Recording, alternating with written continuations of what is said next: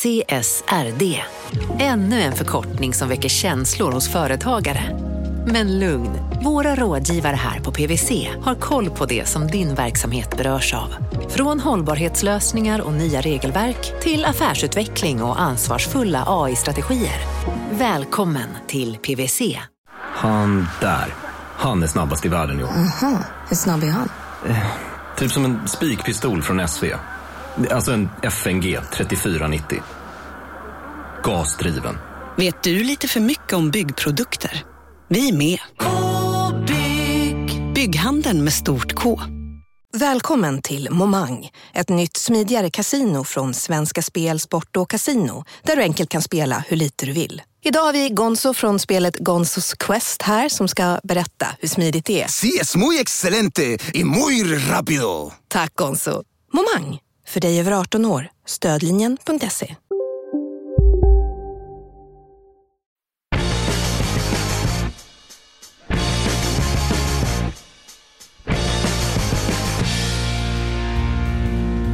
Starkt uppåt för kryptokurserna. Florida ska ta emot skatter i krypto. Madonna har blivit med NFT. Men framförallt allt om ethereum. Det är dagens De kallar oss krypto och eh, det är ännu en underbar vårvecka och ändå ett underbart avsnitt av den här podden som eh, jag hoppas att vi försöker göra krypto lite mer förståeligt. Eh, och då pratar vi om blockchains, NFTs, DeFi, DAOs, decentralisering och kryptovalutor. Eh, ja, varenda torsdag, eller hur Gunnar Harrius, kollega och vän? Så är det. Vi, vi gör vårt bästa i alla fall, försöker vi säga. Ja, hur har din vecka varit? Eh, jag var inte beredd på frågan. Ja, den har väl varit bra, tycker jag. Okej, ja, härligt. Eh, jo, jo, men den har varit bra. Jag, Har det hänt eh, något eh, spektakulärt?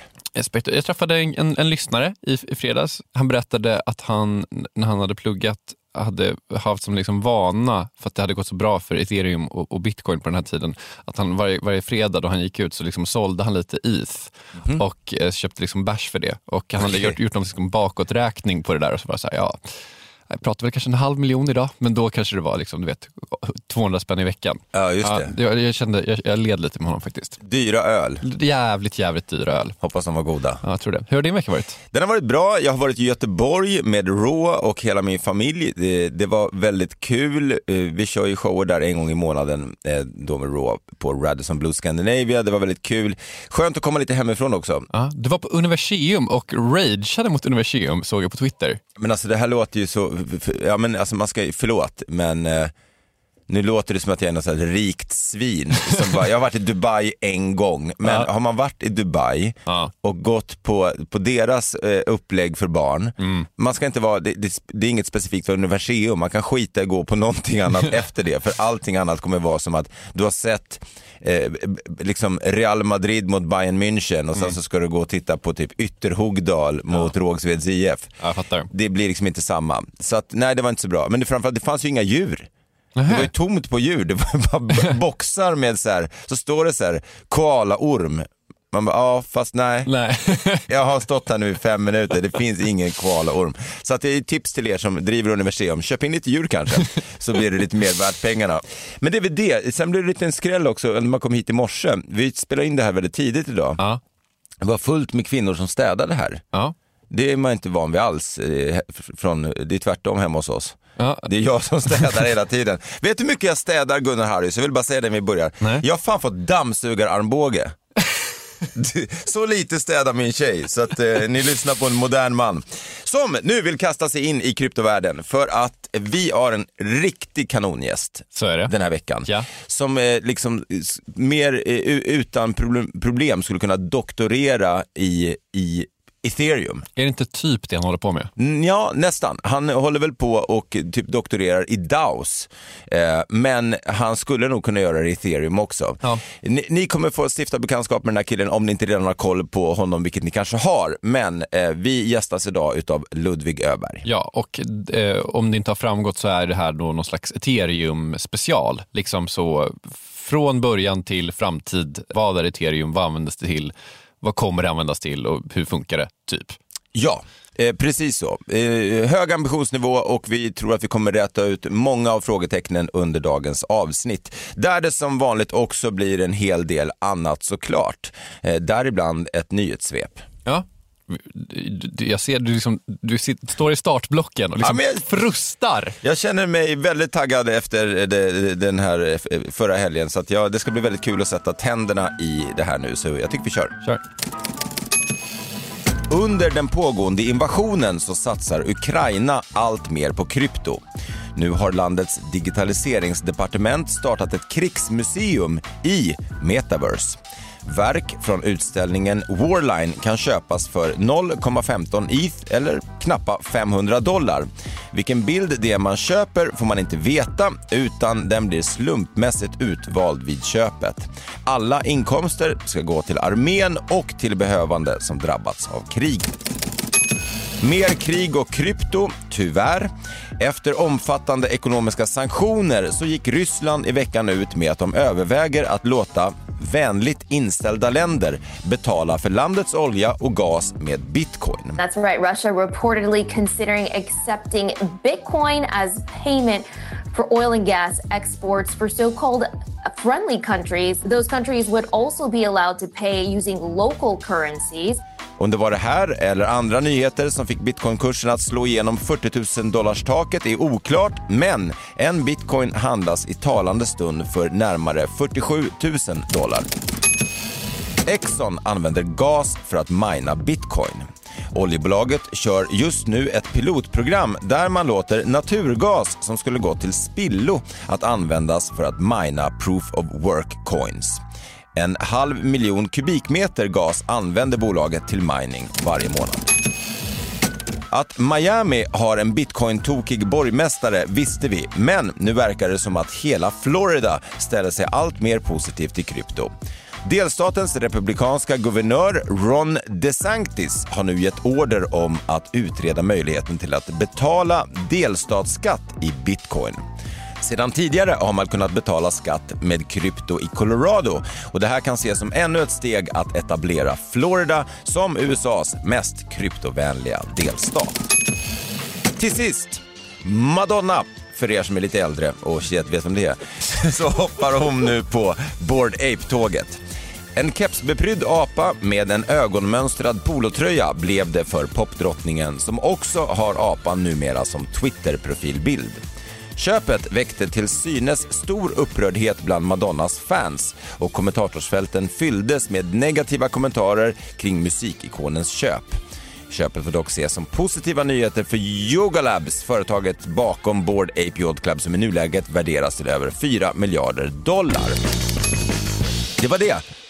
Du, Gunnar, jag vet inte vad, jag, har inte, jag följer inte Madonna på Twitter Nej, nej. eh, och vet inte vad det var för negativt. Varför, varför var folk negativa? Men du vet, folk hatar ju NFTs. Alltså det, det får man aldrig glömma. Att eh, liksom, vad ska man säga? Uh, if you've noticed, a lot of people have tried to capitalize on the NFT thing because it's cryptocurrency and fucking you could charge high and get your high fucking money with that. But the problem is they're kind of stupid and they also kind of fuck up the environment. Man kan inte säga att folk hatar NFTs, för du var ju själv förra veckan och träffade massa studenter.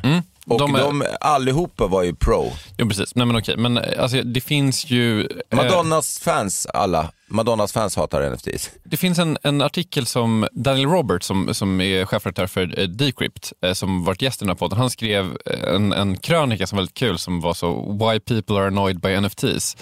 Och han liksom kapslade in en, en, inte en helt allmän känsla såklart, men, men liksom, jag tror han ändå tappade in på en hyfsat populistisk känsla som är att folk stör sig ganska mycket på NFTs för att det är det är så himla, himla, himla lätt att avfärda det som högerklickas bara som och det är en JPEG och det är det ena och det andra. the popular thing on Twitter of no coiners, as they're called, or crypto skeptics, responding to tweets about NFTs by saying, I just right click saved. There, now I own it. No, you don't own it. And I understand their point that anyone can take a screenshot and display it. That's totally true. I mean, that's not even, there's no argument there. You know, I can say, look at my board ape that I paid 30000 for, and someone else can say, I took a screenshot and now it's my profile picture. Sure, but I own it. They can't move it. I'm the only one with the keys to the address that can sell it. Alltså, jag kan också störa mig som fan på NFTs, mm. men, men jag är inte beredd att avfärda det som, som en, en JPEG. Liksom. Men däremot så, alltså, jag vet inte, det är ju också någonting som är lite sticker lite i ögonen med typ så, här är en jätte, jätterik person, hon köper en, helt ärligt då, en bild på en apa för miljonbelopp, har det som Twitter-profilbild för att, för att liksom skryta typ. Ah, vet fan. Får jag säga en sak om det här med eh, Ryssland och sälja gas och olja? Alltså, de är ju då eventuellt, då, det är fortfarande lite oklart om de kommer börja göra det, men de har liksom öppnat för möjligheten eventuellt att sälja gas och olja och betala, ta betalt i bitcoin. Och alltså jag såg även så respekterade typ företag, ganska stora börser och sånt där som liksom la upp raket-emojis och eh, hjärtögon-emojis och sånt där kring den här nyheten. Och jag bara kände, fan... Osmakligt. Ja, fan lite osmakligt helt ja. ärligt. Alltså för att pengarna går ju självklart rätt in i, i liksom den ryska krigsmaskinen nu till att börja med. Och sen tycker jag också så här, det är också lite puckat helt ärligt. För typ, om det är nu så, om man är så cynisk att bitcoinpriset är det enda man bryr sig om här i världen. På lång sikt är det väl såklart super superdåligt om bitcoin ska liksom vara diktaturers backup-valuta, eller? Ja, och det är precis det det snackas om i de flesta i alla fall ja. grupper som jag är med om. Mm. Eh, i att, att, just det, man vill inte att det är det bitcoin ska användas till. Nej. Vi har tagit oss upp, eller vi, men alltså ja, vi som är intresserade av det, ja. även om inte jag var med då, så har man ju tagit sig från eh, ett träsk av att vara någon så här obskyr valuta som du kunde köpa vapen och porr med typ, mm. till att bli någonting som stora eh, internationella banker, länder och finansiella institut har börjat acceptera och så kommer det här. Så det är inte... Det, det är inte hjärtögon-emojis från de kallar oss krypto. Nej, men det räcker väl med, med, nu, du är väl hans största belackare, Najib Bukele. eh, ordet diktator har nämnts några gånger i den här studion. Ja. Vi behöver inte Putin nej, också. Nej, nej, nej. Eh, men annars så tyckte jag det, eh, i nyhetssvepet, det som, en, en grej jag fastnade på var ju att det känns som att det kommer fler och fler alternativ, hälsosammare alternativ eller miljöhälsosammare alternativ till mining. Mm. Alltså, säga vad man vill om Exxon, mm. men eh, man får väl ändå se det som objektivt ganska bra att eh, gas som tidigare bara så gick upp i rök ganska bokstavligen faktiskt används till någonting. Ja, eh, och, så att, jag menar, det händer ju grejer, det är väl det eh, jag kände var positivt, mm, i, kring, kring miljötänket. Så att det här att folk bara säger att ja, den drar så mycket energi, det är på väg åt rätt håll. Mm, så är det faktiskt.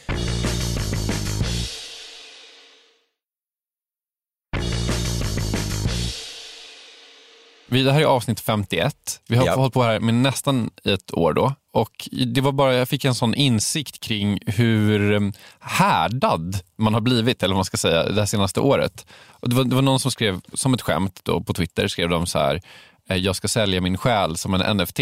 Och jag, jag bara visste jag googlade ju såklart upp det, men jag visste att om jag googlar det här så kommer jag självklart hitta en tjänst mm. där man kan sälja sin själ som NFT. Ja, men det var bara sa någonting att så här, min första impuls var inte ha ha ha vad kul skämt för det här är så orimligt, utan min första impuls var ja det här finns ju. Uh. Uh, och uh, jag vet inte, det bara sa någonting om, om hur jävla weird den här världen är någonstans. Och då fanns det då någonting som hette, vi kan ju rekommendera då, Eternal Souls .xyz där man då kan sell your uh, immortal soul som en NFT. Och det här gör man då på ethereums blockkedja. Mm -hmm. Vilket för oss in på, på dagens avsnitt och dagens gäst. Och de oändliga möjligheterna eh, inom just ethereums ekosystem. Eh, det och mycket annat ska vi prata eh, med eh, dagens gäst om nu. Han är en av grundarna av kryptobörsen Safello och en av grundarna till Svenska Bitcoinföreningen. Dessutom har han sin egen podd Konsensus och, som om det inte vore nog, jobbar med några av landets mest spännande kryptoprojekt. Vi säger varmt välkomna till De kallar oss krypto, Ludvig Öberg. Tack så jättemycket. Shit vad grejer du har hunnit med och gör. Ja, men jag har ju varit med i eh, branschen ett par år, så då har man hunnit en del. Ja, och, och utöver det här som jag inte ens nämnde nu så skriver du ett examensarbete om DAOs. Ja, exakt. Hur, eh, jag, jag utgår från att du är singel. eh, nej, det är jag faktiskt inte. Det är sant. Det finns lite tid kvar till, till en, en, en partner. Ja, det gör det faktiskt. Okay. Kan du inte bara, eh, några korta eh, meningar bara berätta om examensarbetet? Va, va, va, vad är det du gör? Ja, eh, vi håller egentligen på och kollar på DAOs från ett styrningsperspektiv. Så hur sätter man mål och hur uppfyller man de här målen inom DAOsen? Och det är ganska intressant för det finns mycket kopplingar till governance och hur man styr en organisation. Ehm, så det håller vi på att kolla på kan man säga. Så någon slags corporate-vinkel? Alltså hur, eller? Ja, exakt. Det ska ju passa in med utbildningen så det kunde inte bli för tekniskt. Så då blev det liksom ett sätt att få in lite mjuka värden också, att kolla på styrning generellt. Ehm, och det är ganska intressant ändå. Eh, även fast DAOs hävdar att de är väldigt annorlunda från vanliga organisationer så har de många av liksom delarna av, av ett vanligt aktiebolag eller en förening. Mm. Ehm, så det finns mycket paralleller att dra där. Vi, eh, det känns som att, eh, vi sa det lite innan vi twittrade på räck här, att vi får bjuda in dig och ha det stora DAO-specialet någon, någon, gång kommande veckor här. Men eh, det är ju inte riktigt det som vi ska fokusera på idag, utan vi ska liksom fokusera lite på, på ethereum och ha lite ethereum-special. Ja, för det är ju eh, apropå mycket saker som händer, eh, väldigt mycket saker som är på gång med ethereum just nu. Mm. Så var, var börjar vi? Jag vet inte, alltså det kanske är rimligast att bara börja med det absolut mest grundläggande. Vad är? Ja, vad, alltså finns det liksom en hisspitch som är vad är ethereum? Alltså, man kan säga att eh, Ethereum beskrev sig själv som en världsdator där man kan eh, exekvera olika sorters dappar, decentraliserade applikationer. Så att eh, man kan exekvera vilken kod man vill egentligen på ett decentraliserat sätt, i, där alla tusentals noder runt om i världen tillsammans bildar en gigantisk dator, skulle man kunna säga. Det känns som att det finns ett antal ord här vi måste bryta ner. Ska, är, mm. är dappar det första vi kanske ska börja med här? Vad är en decentraliserad app för någonting? Ja, det är då, du, du skriver kod Eh, det kan vara vad som helst, att du eh, till exempel gör en NFT eller liknande. Och eh, den skrivs ju då i Ethereums Solidity oftast, som är ett programmeringsspråk. Och den här laddas sen upp på blockkedjan. Eh, och då kallas det ett smart kontrakt. Och det här bildar då en DAP, en decentraliserad applikation. En applikation som laddas upp på blockkedjan och exekveras där kan man säga. Som sen folk kan interagera med och eh, skicka transaktioner till. Okej, okay, och e-, exekvera är då, alltså det är det som är det här självuppfyllande, eller vad man ska säga, alltså den, den, den gör det här autom, per automatik på något sätt. Liksom. Ja, exakt. Det finns ju den här idén om att ingen ska kunna stoppa transaktionerna. Att när du har laddat upp då ett smart kontrakt på Ethereums blockkedja, så ska det inte gå att stoppa, utan att eh, det ska finnas där och folk kan interagera med det eh, utan någon sorts eh, tredje part. Det är lite samma tänk som bitcoin, att det ska vara peer-to-peer, -peer, fast här då interagera med olika dappar då, då utan någon sorts mellanpart. Ludvig, jag fattar för dig eh, så är det ju den frågan du kommer få nu eh, extremt elementär, men jag tror att både jag och Gunnar känner att den ändå är viktig. Eh, mm. För våra lyssnare i alla fall. Och det är ju, vad är det egentligen som skiljer sig då mellan bitcoin och ethereum? För det är ju giganterna som vi ändå pratar om. Mm. Och ska man förklara så här, historiskt så kan man börja med att, att bitcoin innehåller, eh, nu ska jag försöka inte bli för tekniskt, men, men ett, ett sätt att programmera transaktioner kan man säga. Och det kallas ett scriptingspråk. Ett sätt att beskriva vad ska den här transaktionen göra för någonting. Ehm, och i bitcoins begynnelse så insåg man att det här kan utgöra en säkerhetsrisk. Så man begränsade det här språket väldigt mycket. Så du kan inte göra så mycket med en bitcoin-transaktion. Den är ganska begränsad. Men det fanns från början i bitcoin en idé om att man kanske skulle kunna bygga kasinon eller liknande direkt på bitcoins blockkedja. Du skulle kunna ha mer avancerade transaktioner. Men man valde att inte ha det här utökade språket, utan begränsade det istället. Så det är ganska, du kan bara skicka pengar i bitcoin egentligen. Medan i ethereum så gick man helt tvärtom. Man tyckte att vi vill utöka den här idén om att man ska kunna ha komplicerade transaktioner som kan göra många olika saker. Och eh, implementerade istället så kallat Turing-komplett system. Och det är egentligen att du kan göra vad som helst. Du kan skriva vilken kod som helst och det kan vara hur komplext som helst. Och du kan ha så kallade loopar. Ehm, så att ethereum liksom lutade sig in i det här istället och sa vi vill göra transaktioner där man egentligen ska kunna exekvera vilken kod som helst, medan bitcoin gick andra hållet och sa nej, vi ska ha begränsat, man ska bara kunna göra vissa få saker. Så att liksom om bitcoin är typ en motorväg med ett med väldigt liksom begränsad antal avfarter så är ethereum typ en stad? Det skulle man kunna säga, en hög komplexitet. Och det var ju liksom det de, med den här världsdatorn, den idén som kom från början, så var ju det att de lutade sig in i det här, att man ska kunna göra vad som helst med den här datorn. Medan bitcoin sa, nej men vi är för betalningar, kan man, om man ska säga någon sorts historisk beskrivelse av hur det pitchades. Man kan göra vad som helst. Vad är det som mm. faktiskt görs då? Om man kollar på så här, vad används eh, ethereum till idag? Just det, och det är det som har varit stora frågan, vad, vad det här bra för? Och det är ju svårt att liksom avgöra. Nu verkar det liksom som att de stora trenderna har varit olika sorters eh, decentraliserade finansiella transaktioner. Det är ju då så kallade DEXar, Decentralized Exchanges, som har blivit poppis, att du kan byta från en krypto till en annan. Det är ju det här med tokens som kom med ERC20-standarden då, som var ett standardsätt att ge ut en token.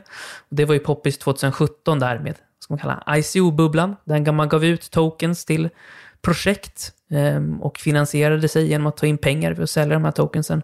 Och nu är det ju NFT och, och andra trender som jag vet att ni har pratat om tidigare som är, som är populärt. Men idén med ethereum är liksom att det ska inte finnas någon begränsning. Kan du komma på någonting som du tycker skulle vara användbart att ha på ethereums plattform, då kan du i princip eh, bygga det. Är det unikt, skulle du säga, om man jämför med, med traditionell bara webb som den har sett ut innan ethereum dök upp? Ja, så traditionell webb har ju också den här idén att man ska kunna göra, alltså att det är öppet, det är också Turing-komplett och man kan göra egentligen vad, vad du vill. Skillnaden är ju det här med världsdatorn, att det inte exekveras på en server på ett specifik eh, plats, utan att istället exekveras i liksom någon sorts, om man nu vill använda moln-terminologin, eh, fast det är istället distribuerat. Och det möjliggör ju att man kan, ja, att det kan bli sensor, censorship resistance, som man pratar om, att man inte kan eh, stoppa transaktioner och liknande. Och det finns även en idé om eh, modularitet. Alltså att vanliga webben, då har du en app som du har byggt och det är kanske ganska svårt att interagera med andra appar. Då måste du koppla upp det mot deras server och liknande. Och medan i ethereum så är det bara en transaktion från ett smart kontrakt till en annat. Du kan koppla ihop flera olika tjänster på ett modulärt sätt. Och det skulle jag säga väl är kanske det som är ganska unikt, att det blir någon sorts delad plattform ehm, för olika sorters dappar och smarta kontrakt att interagera med varandra. Men en sak som, som jag undrar i allt det här, när eh, det, det, det känns ju som att det finns ju då oändliga möjligheter i, inom mm. ethereum-nätverket, eller ekosystemet, vad man nu vill kalla det för hur ska man kunna kontrollera, och kan man ens det när det ändå är decentraliserat, eh, kvaliteten och att det inte kommer liksom ut saker och ting som är stötande eller så vidare. Vad finns det för filterfunktioner, eller finns det ens? Nej, det finns egentligen inga filterfunktioner. Alltså det är lite likt bitcoin, att du kan ju skicka en transaktion och så länge du betalar en avgift så tar miners med den. Och lite liknande är det ju i ethereum, att du kan ju publicera ett smart kontrakt som gör vad du vill. Eh, det är ingen som kan, kan stoppa dig på så sätt, utan det är den som betalar för att eh, få exekvera då, då sitt smart kontrakt. Det, den kommer med helt enkelt.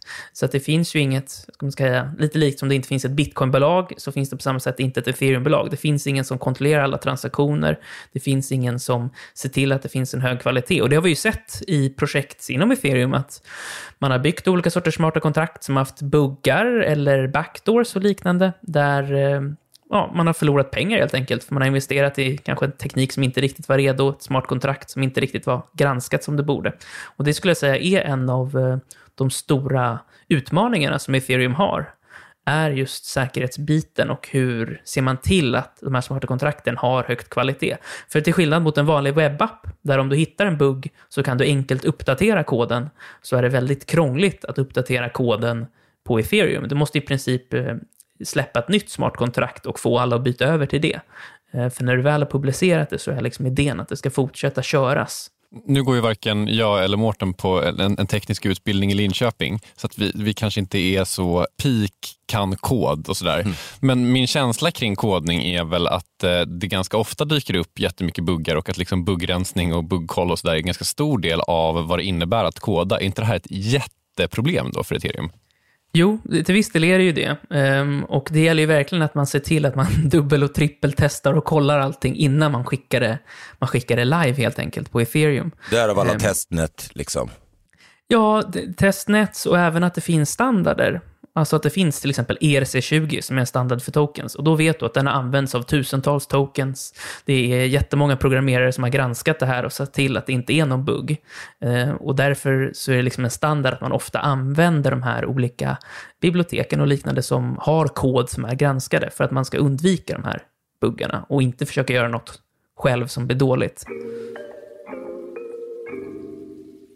Du, du jämförde ju med eh, i, i början här, eh, när vi bara snabbt var inne på ditt examensarbete som handlar om DAOs, att det faktiskt inte skiljer sig jättemycket från kanske ekonomiska föreningar eller aktiebolag, även om man nu absolut, mm. det är förmodligen att svära i kryptokyrkan. det är det definitivt. Ja, men, men i det här fallet då, om vi pratar ethereum, så finns det ju ändå en frontfigur, eh, grundaren Vitalik Buterin, eller Buterin kanske man säger. Vi vet ju alla vem jag pratar om i alla fall, oavsett reservation för mitt ryska uttal. Vi ska fråga dig om, om Vitalik Buterin och liksom lite så historia, men ska vi kanske ta en liten kryptoskola där man får så lite biografiskt innehåll eller vad man ska säga? Ja, ett litet eh, mini-personporträtt på eh, en av de eh, mest eh, färgstarka, ska vi säga det? Ja grundarna och den, den, den, personen som uttalar sig allt som oftast om ethereum, nämligen Vitalik Buterin. Kryptoskolan lektion 35. Vem är Vitalik Buterin? Till skillnad från bitcoin så är ethereums grundare inte ett anonymt väsen utan en högst levande 28-åring vid namn Vitalik Buterin. Buterin är en rysk-kanadensisk programmerare som tidigt intresserade sig för kryptografi. När Buterin insåg att spelbolaget Blizzard hade sänkt skadan som hans älskade World of Warcraft Warlock gjorde så insåg han riskerna med centralisering och bestämde sig för att försöka göra något åt det. Han upptäckte bitcoin men fick inget gehör när han föreslog att man borde kunna programmera appar på blockkedjan och skrev då istället ett white paper för ett eget system 2013. Med andra ord, han blev så sur för att hans dataspelsgubbe blev sämre att han grundade ethereum. Sen dess så har han jobbat med utveckling av ethereum-systemet och ses idag som något som kan liknas vid en blockchain-filosof. Det är oklart om han har börjat spela World of Warcraft igen.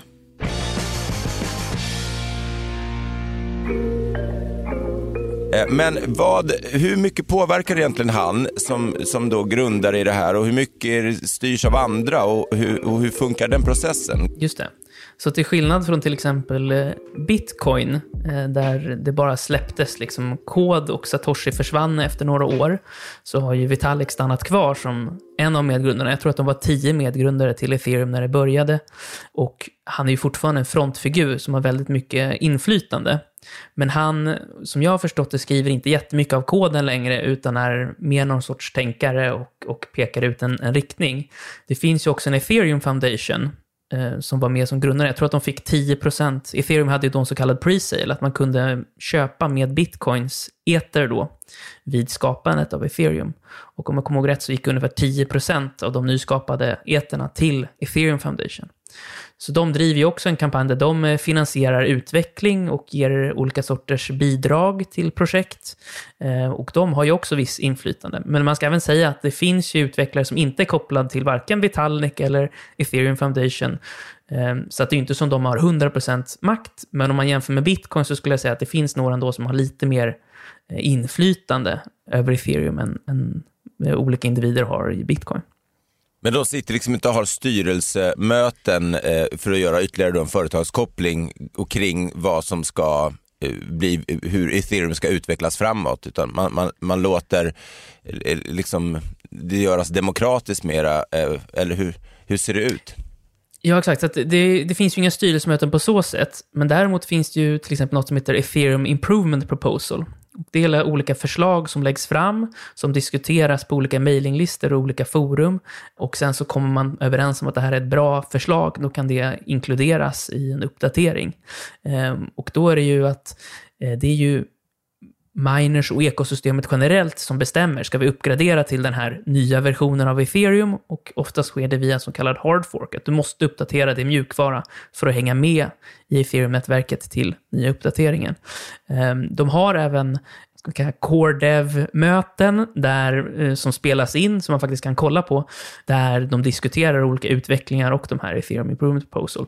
Så att det finns en grupp som har makt, men det är ju transparent kring vad de gör och vem som helst kan ju börja jobba på det här projektet och ta sig in i den gruppen kan man ju säga. Eh, skillnad från en styrelse där liksom aktieägare behöver utse dem. Men, men är din liksom bedömning att ethereum är decentraliserat eller är det inte decentraliserat? Finns det någon liksom central punkt som ändå styr?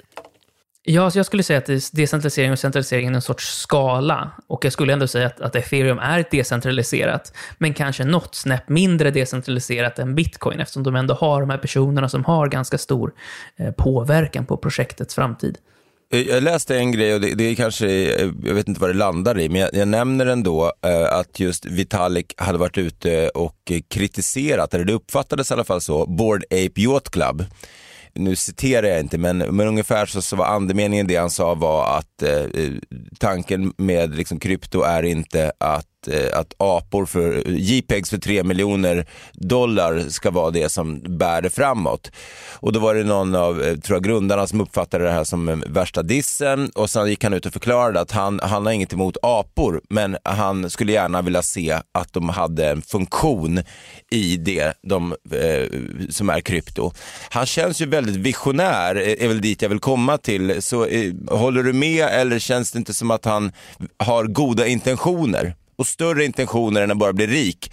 För det var ju inte så, eh, var det ett år sedan eller något sånt där, han fick ja, men, rätta mig om jag har fel här Gunnar, men 40% Shiba eller något sånt där, som var värt flera miljarder, som han bara lämnade tillbaka. Han vill inte ha dem.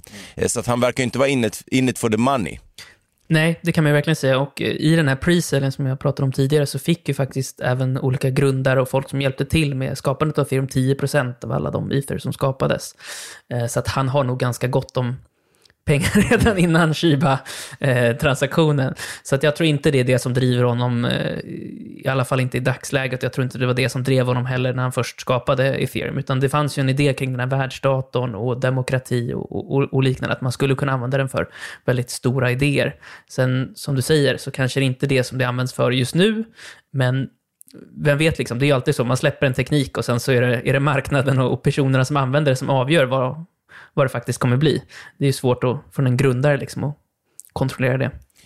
Men jag undrar en sak också Ludvig. Eh, de flesta som har varit med, ju längre man har varit med, desto större bitcoin-maximalist verkar man vara. Du har ju dock varit med eh, väldigt länge och eh, är ändå, känns det som, både kunnig och fascinerad av ethereum. Vad, vad är det i ethereum som du, som du ser och som du tycker är just så spännande? Ja, alltså jag skulle säga att det jag gillar med ethereum är ju den här nyfikenheten. Att man vill testa nya saker. Det finns en öppenhet att, att eh, bjuda in nya personer. Speciellt utvecklare har ju ethereum verkligen lyckats med. Att göra det enkelt och kul att komma igång med att programmera på ethereum. Att man har fått ett stort ekosystem. Och det tror jag gynnar dem väldigt mycket. Och sen håller ju ethereum på med väldigt mycket liksom cutting edge, nya saker inom bland annat då proof of stake och liknande. Um, och jag tycker liksom att det är naivt att tro att bitcoin har lyckats lösa det perfekt och det finns inte några andra möjliga lösningar, utan man måste ju testa saker. Eh, och då tycker jag det är intressant att följa ethereum. Jag är inte övertygad om att det kommer lyckas, just den här proof of stake-uppdateringen, men man måste testa nya saker och det tycker jag ändå att ethereum-communityt är väldigt duktiga på, att, att vara lite innovativa och testa nya saker. Och där tycker jag ändå att bitcoin som community kanske har blivit lite väl konservativa på så sätt. Därför tycker jag det är lite, lite kul att hänga i ethereum-communityt mm. också liksom.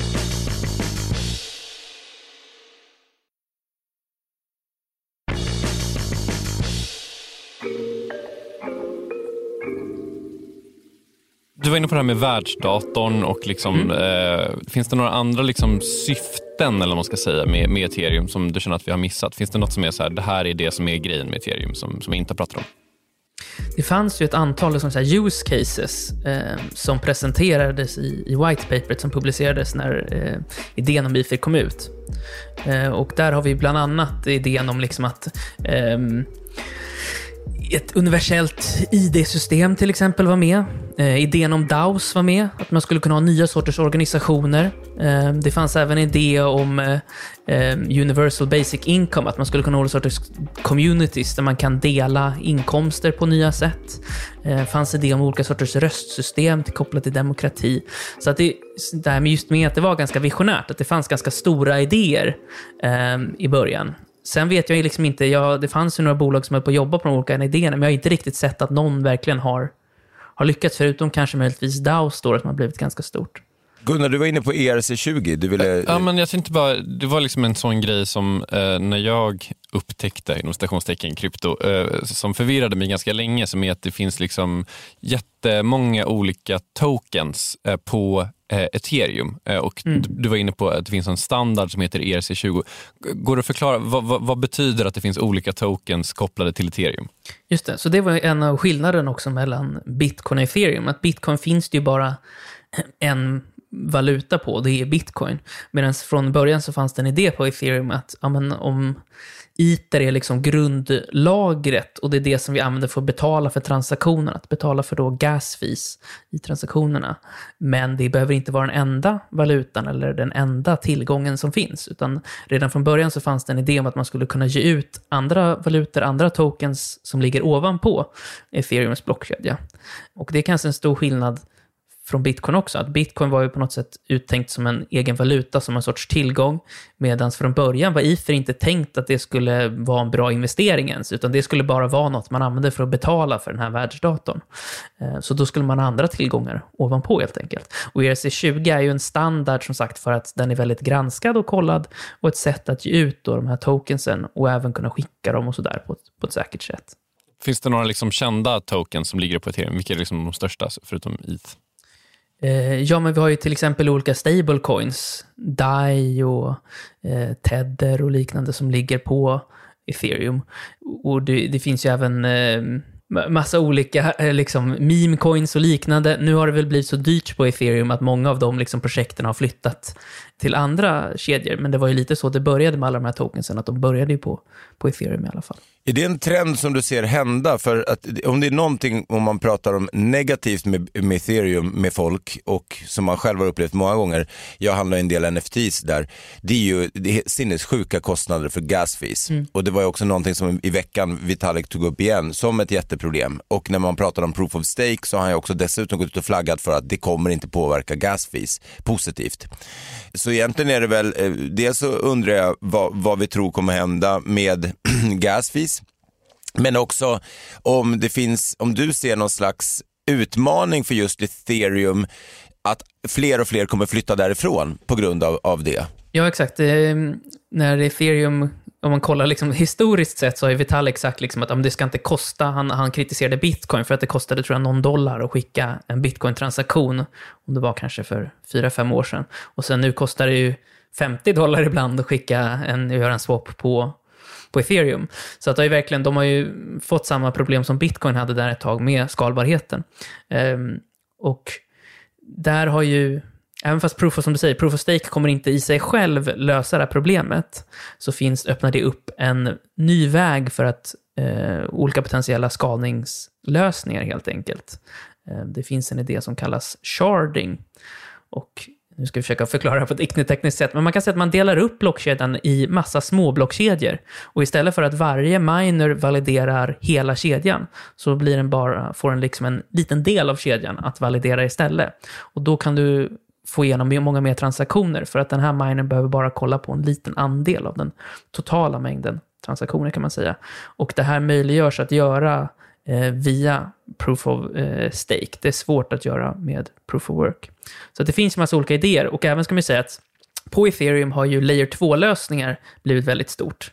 Eh, där man skickar egentligen Eh, man tar sina ether och skickar dem till en annan kedja. Du låser fast dem och får då till exempel eh, Starknet ETH eller eh, Optimism ETH i utbyte. Och där, på den andra kedjan, så kanske de har mycket, möj- mycket mer möjlighet att eh, hantera transaktioner.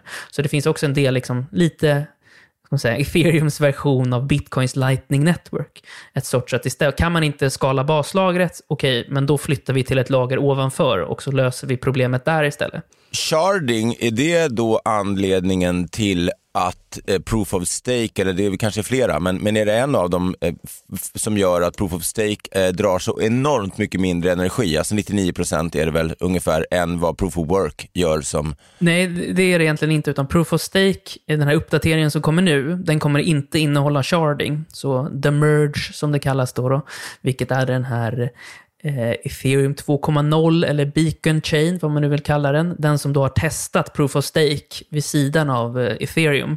Nu känner man sig ganska säker på att det funkar och kommer då under andra kvartalet nu i år, säger de, eh, mergea ihop eh, ethereum mainnet med det här då beacon-chainen. Och då kommer ethereum byta från proof of work och mining till proof of stake istället. And we are focusing now on Ethereum, which has the second largest market cap, and a very significant development happening scheduled for June.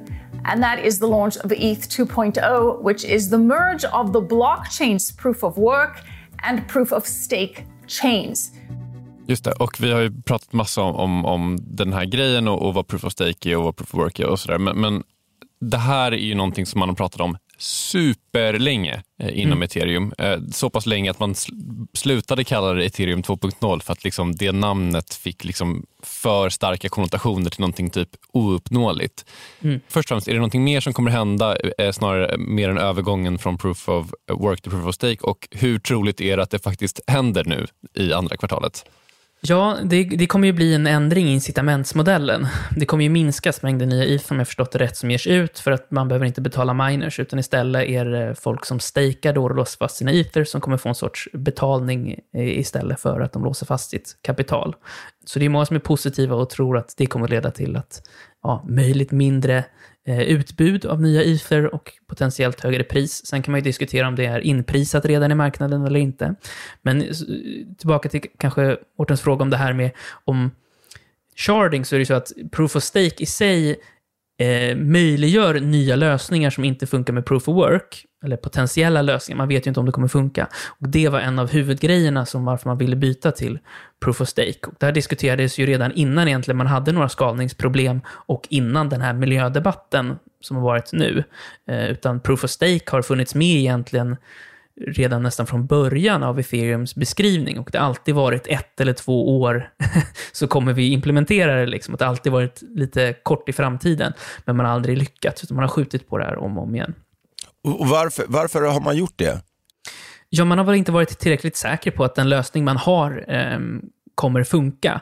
Det finns några allvarliga problem med proof of stake. Jag kan försöka förklara dem på så pedagogiskt sätt jag kan. Men man kan egentligen säga med proof of stake så har du ju att du kan rösta med dina coins. Och kan man vid någon tidpunkt tillbaka i historiken få tag på mer än 51% av coinsen, om du kan ha en majoritet av alla coins, då kan du skapa en alternativ historik själv. För då kan ju du börja då stejka de här coinsen och skapa en alternativ kedja som ger en alternativ historik. Och den kommer ju vara lika godkänd som den andra. Eh, det här kallas en long range attack, brukar man diskutera. Och då vet inte noderna vilken av de här de, de borde välja, för båda är korrekta. Och du kan då göra en massa dumma saker. Så det här är en av de attackerna som man, man kan göra mot Proof of Stake-nätverk. Och man har spenderat ganska många år med att komma på olika system för att kunna lösa det här. Det finns även ett annat problem som kallas nothing at stake. Och det är ju att i, i proof of work så bränner det ju energi, el. Och det har ju ett riktigt värde i, vad ska man säga, den fysiska världen och kostar dig någonting. Medan att stejka coins har ingen riktigt fysisk kostnad, utan det är bara liksom en, en opportunity cost. Att du låser fast dina pengar och då skulle du kunna göra något annat med det. Men att bara låsa fast pengarna i sig har ju en kostnad. Och då kan du få problem, säga, incitamentproblem ifall den här blockkedjan delas i två och du får då två olika kedjor där du båda har valutor på båda sidorna och du behöver inte, du kan spelteoretiskt tjäna på att, att lura systemet kan man säga. Så att liksom det som man kritiserar bitcoin för, eh, det vill säga den höga energikostnaden, är enligt vissa då det som vad ska man säga, säkrar kedjan också? Just det, och det löser egentligen, proof of work löser de här problemen. Att du, du har en faktisk kostnad och du kan inte gå tillbaka eh, en lång tid tillbaka och återskapa kedjan för att det finns en tidsaspekt i bitcoin. Att när du gör en beräkning så tar det en viss tid. Eh, och det finns det inte med, med Proof of Stake. Då. Så det här är de två, två problemen som brukar eh, nämnas med Proof of Stake. Och det här har de hållit på och forskat om och försöka hitta lösningar. Och 2017 så hittar man, eller sägs ha hittat en lösning som de kallar Casper. Med referens till Casper the Friendly Ghost. Och nu ska jag också, för, det är väldigt tekniska saker, men man kan säga egentligen att om någon fuskar, då kan du tjalla på den och säga den här personen fuskade eh, och så publicerar du ett bevis på blockkedjan. Och då straffas den här personen genom att en viss mängd av dens ETH som den har stakeat då, då eh, tas bort från den. Och eh, det kan då lösa, sägs kunna lösa de här problemen. Då, då. Ett GOL-nätverk? ja. Exakt, kan man säga. Okej, och den här Stasi-lösningen då, är det någonting som man tror på, det är någonting man tror på mycket då, om man har hållit på med det i fem år? Ja, e- ethereum tror väldigt starkt på det och det är det som kommer implementeras i den här The Merge då, som har testats på det här separata nätverket.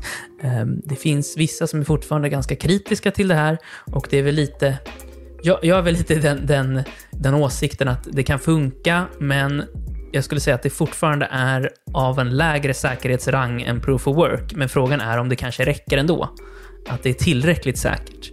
Eh, och det är väl bara tid och liksom, det som kommer hända i framtiden som kommer visa om, om det är sant eller inte. Eh, men, men ethereum tror ju väldigt starkt på det här och det är det som kommer vara ethereums framtid. Man pratat också ganska länge ju om så kallade ethereum killers, eh, där det finns ett gäng då som ska vara utmanare till dem eh, med bland annat lägre gas fees till exempel och att man har varit proof of stake, eller man redan är det. Hur stort är egentligen ethereums försprång mot dem?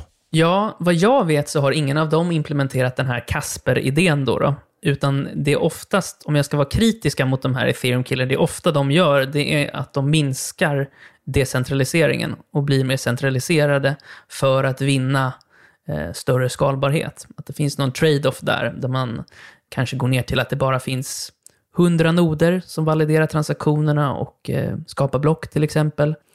Och att man helt Jag vet att till exempel Terra, som ju är en av mina favoritprojekt, de har just 130 mm. eh, noder. Och då kan man ju tänka hur många miners som finns på ethereum till exempel. Jag vet inte, det kanske är 10 000 eller, eller till och med fler. Ehm, så det är ju en ganska stor centralisering. Sen kan man ju, det är alltid så svårt i, i kryptovärlden att vara vad är säkert nog? Och det vet man ju inte tills den dagen då någon försöker attackera systemet. Utan det, allt kan ju se bra ut tills den dagen då någon får för sig att göra en attack. Och då kollapsar ja, tilltron till systemet helt enkelt. Så att det är ju det är väldigt lockande att hela tiden tumma på säkerheten. För oftast kommer man undan med det och från liksom en vanlig användarperspektiv så tänker man åh vad snabbt och billigt det här nätverket är. Det är jättebra. Och där finns det väl kanske det största exemplet som är Binance Chain. Jag tror knappt de har tio validerare. De har ju verkligen då tummat på, på decentraliseringen och säkerheten. Men det funkar. Det är bra användarupplevelse. Den trenden oroar mig lite grann, att man mm. löser inte skalningen på riktigt, utan man man gör en trade-off istället. Det låter ju väldigt risk. Alltså skulle man själv driva ett, alltså, just det med Binance är ju ett, ett, kanske det bästa exemplet. Alltså hur en, en mångmiljard dollar industri vågar, alltså det kanske inte är att chansa då, men lite grann låter det som det. Ja. De kanske ser det på det helt andra sättet, att det är en chansning att låta 10 000 personer hålla på med någonting och det är en mindre chansning att låta 10 personer hålla på med det. Det, det är ju också en ideologisk tanke kring vad som är typ så eh, ett, eh, ett sunt styre. Typ. Men drar man den tanken till det extrema så skulle man kunna säga att vi skulle ju bara kunna ha en databas och lita på ett företag. Och då är vi tillbaka lite där vi började på något sätt. Ja. Så allt mer än en är bra? Ja. Men du, jag har en fråga kring det här med long range attack. Det, det är, bara så att jag förstått det rätt. Då. Är premissen då att om någon eh, eh, enskild person eller kan det vara en grupp som äger 50 procent Ja, vem, en grupp som vill korrumpera eller en enskild person. Det är egentligen någon som vill attackera systemet eller några. Hur, hur troligt är det? För man pratar ju en del om ojämlikheter inom bitcoin där topp 10% äger 99% av allt eller vad det är. 0,01% äger 27% av alla bitcoin. Mm. Hur ser det ut inom ethereum? Är det, finns samma liksom ojämlik, ojämlikhet där och ökar det i så fall risken för en sån här attack? Ja, jag vet inte exakta siffrorna, men jag vet att ethereum har varit eh, lite mer distribuerat men ändå ganska centraliserat. Och jag tror att ju längre de här systemen finns så kommer det på något sätt centralisera ägandet. Och det är på något sätt, har du kopplat ihop en kryptovaluta med den vanliga ekonomin, då kommer ju folk som har mer pengar i den vanliga ekonomin kunna köpa mer krypto. Så det blir på något sätt att så fort du har satt ett pris på någonting så kommer ju marknaden koncentrera ägandet till de som redan var rika i det tidigare systemet. Jag har ganska svårt att se hur man skulle kunna undvika det så länge det finns en marknad och en möjlighet att byta kryptovalutor, utan det blir väl någon sorts naturlig koncentration mot det som finns i, i den vanliga världen. Det är ju inte ett så stort problem egentligen med proof of work, eh, eftersom att det är ju inte själva pengarna i systemet som är det viktiga, utan det är ju hashraten och miningutrustningen som är det viktiga. Medan i proof of stake så blir det ju betydligt eh, mer viktigt. Och man kan även tänka sig med long range attacks att det behöver inte ens vara att du äger pengarna just nu, utan det kan vara att för tio år sedan eller fem år sedan så drev du en börs där ni hade jättemycket coins på. De finns inte längre, men du kanske skulle kunna tänka dig att sälja din gamla nyckel för några tusen dollar eller tiotusen dollar eller en miljon dollar till den här attacken. Då, då. Så att det kan ju finnas också incitament att sälja gamla nycklar som vid någon tidpunkt hade mycket coins på sig. Och det är ju ganska svårt, för det finns egentligen inget incitament för dig att inte göra det. Så säg att du har varit en liksom whale inom ethereum och sen så har du cashat ut allting. Du bryr dig ju inte längre vad som händer om ethereum kanske. Och då kan du sälja de här till en, till en person som vill attackera nätverket helt enkelt. De här gamla nycklarna. Mm. Men då finns eventuellt då ett eh, citat... Golsystem. Ett golsystem, exakt. Han fuskar! ja. Man kan just säga rewards också för folk som golar ner folk. exakt. Um, och det finns även en idé om att ifall vi får då två kedjor och vi vet inte vilken som är korrekt, Eh, då kan man alltid som community hardforka. Du säger att okay, vi kommer överens om att vi lägger in eh, i koden att den här kedjan är korrekt. Och det är väl kanske något som skiljer sig från hur folk som är i ethereum ser världen och hur folk som är i bitcoin ser världen. Att bitcoiners, de tänker att jag ska installera mjukvaran och bara lita mig på mjukvaran. Den ska kunna berätta hur världen ser ut och vad sanningen är. Medan i ethereum så finns det en acceptans av att man kan ta in information utanför den här mjukvaran för att bestämma hur världen ser ut. Ehm, och det tycker bitcoiners, eh, eller maximalister om man kallar det, väldigt dåligt. Ehm, Medan annars kan tycka, andra kan tycka att det är pragmatiskt och någonting som är okej okay att göra. Men eh, jag skyller eventuellt på lite morgontrötthet. Vi spelar in den här podden eh, för mig väldigt tidigt. Eh, landade vi i eh, det här försprånget som ethereum har mot ethereum killers? Alltså kan man se, om man pratar om sen, eh, att ladda upp en fil, om vi säger att var är ethereum då och var är då Cardano och Terra och, och Solana och, och, Polkadot och så vidare. De som då har kallats för, eh, och Elrond kanske till och med, som utmanare till ethereum. Hur långt efter är de eller hur långt före är ethereum egentligen? Alltså jag, nu, nu kanske jag sticker ut hakarna hakan här lite, men jag skulle säga att många av de här ethereum-killersarna, de, de har ju sådana här, vad jag skulle kalla lite fuskskalningslösningar. De jobbar ju egentligen, tycker jag, inte riktigt mot en riktig skalningslösning, utan mot en som, som drar ner säkerheten för att få upp transaktionerna. Ehm, och jag tycker att de flesta är inte heller särskilt transparenta med det här. De säger inte att det här är den här trade-offen vi gjort, utan de säger att vi har den här magiska tekniken där vi kan lösa allt det här. Och så kollar man lite på faktiska tekniska detaljerna och så blir man besviken för att de har bara minskat mängden noder och centraliserat systemet. Och det tycker jag ändå att det har ethereum motstått nu. Det har ju varit flera år där gasfin har varit väldigt högt, de har fått väldigt mycket kritik, men de har ändå inte till exempel ökat blockstorleken något stort. Ehm, det skulle de kunna göra till exempel, för att kortsiktigt få ner gasfin, men det skulle få långsiktiga problem för eh, decentraliseringen av nätverket. Så det, det, jag tycker att de här ethereum-killersarna, eh, än så länge vad jag har sett, inte ens är på väg mot någon riktig skalbarhetslösning, utan det är i så fall då mer layer 2-lösningar som är de som är intressanta, eh, som faktiskt försöker lösa skalbarheten och det här sharding och liknande lösningar.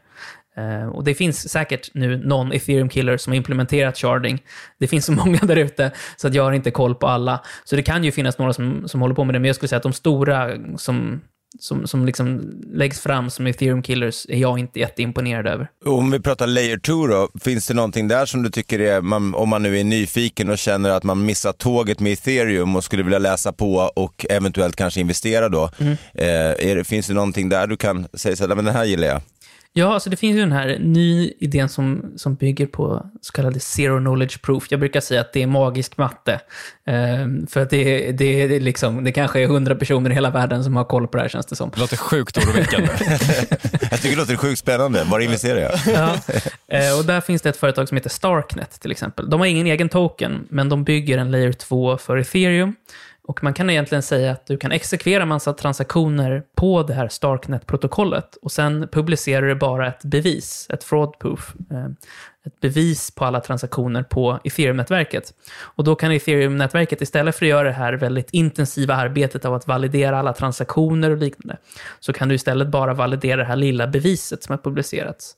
Och det gör då att man kan liksom ta skalbarhetshitten på en nivå ovanför, men ändå ha kvar säkerheten av grundlagret kan man säga. Det är lite komplext, men det är en av de teknikerna som verkligen verkar kunna skala på riktigt utan stora negativa konsekvenser. Jag är glad att du sa det här med att det är bara 100 personer fattar det här, för att jag känner mig lite bortdribblad. 102 är det numera. 102.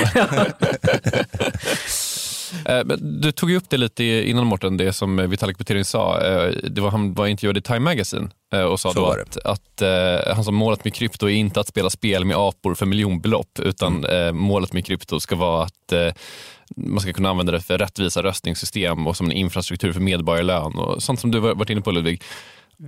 Jag tänker spontant att det låter som en ganska avlägsen dröm i nuläget. Vad tänker du kring det liksom, och ethereums användning framöver? Är det liksom fler miljonapor eller är det demokrativerktyg som det kommer att användas för? Eller är det kanske båda?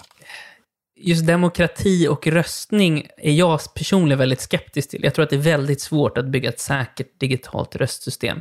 Det finns många aspekter av det, det fysiska röstsystemet som är väldigt svåra att replikera på digitalt. Men det finns ju andra stora idéer som till exempel ett eh, globalt ID-system som var tidigt i ethereum och det finns bolag som har jobbat på det. Men många av de här utmaningarna som har målats fram som liksom målet eller visionen med ethereum har visat sig vara ganska svåra att, att göra i praktiken.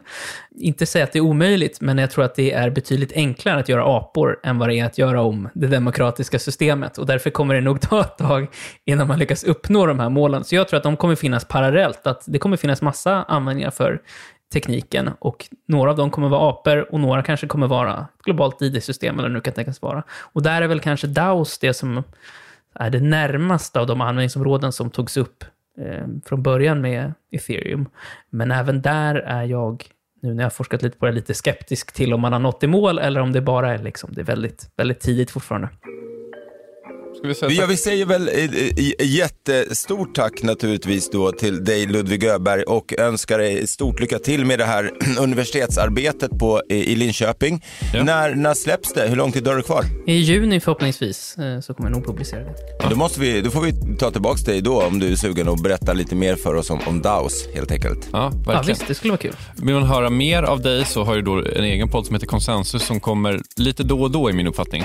Ja, varannan vecka försöker vi, men det, ibland kommer livet eh, i vägen. Ja. Och vi har en ganska hög teknisk nivå, så att det är kanske om man är intresserad av de tekniska bitarna som man borde lyssna på det. Ja, har du under 197 IQ kan du, kan du skippa, skippa Jag kan säga att jag lyssnar i så här 10 minuters sjok och så måste jag pausa och så bara säga, vänta vad fan var det där? Jag, jag ligger på ännu lägre och, och, och, och sen får jag stoppa och googla. Ja, det, är mycket, det är mycket paus än Google för mig. Mm. Nej, men den, eh, den ska ni lyssna på och som sagt, håll utkik här i De kallar oss krypto då, när vi bjuder tillbaka Ludvig Öberg som var dagens gäst och då får han komma och prata om DAOs istället. Idag var det ethereum special. Eh, Det har varit otroligt eh, lärorikt. Tack så hemskt mycket. Tusen tack. Tack så mycket.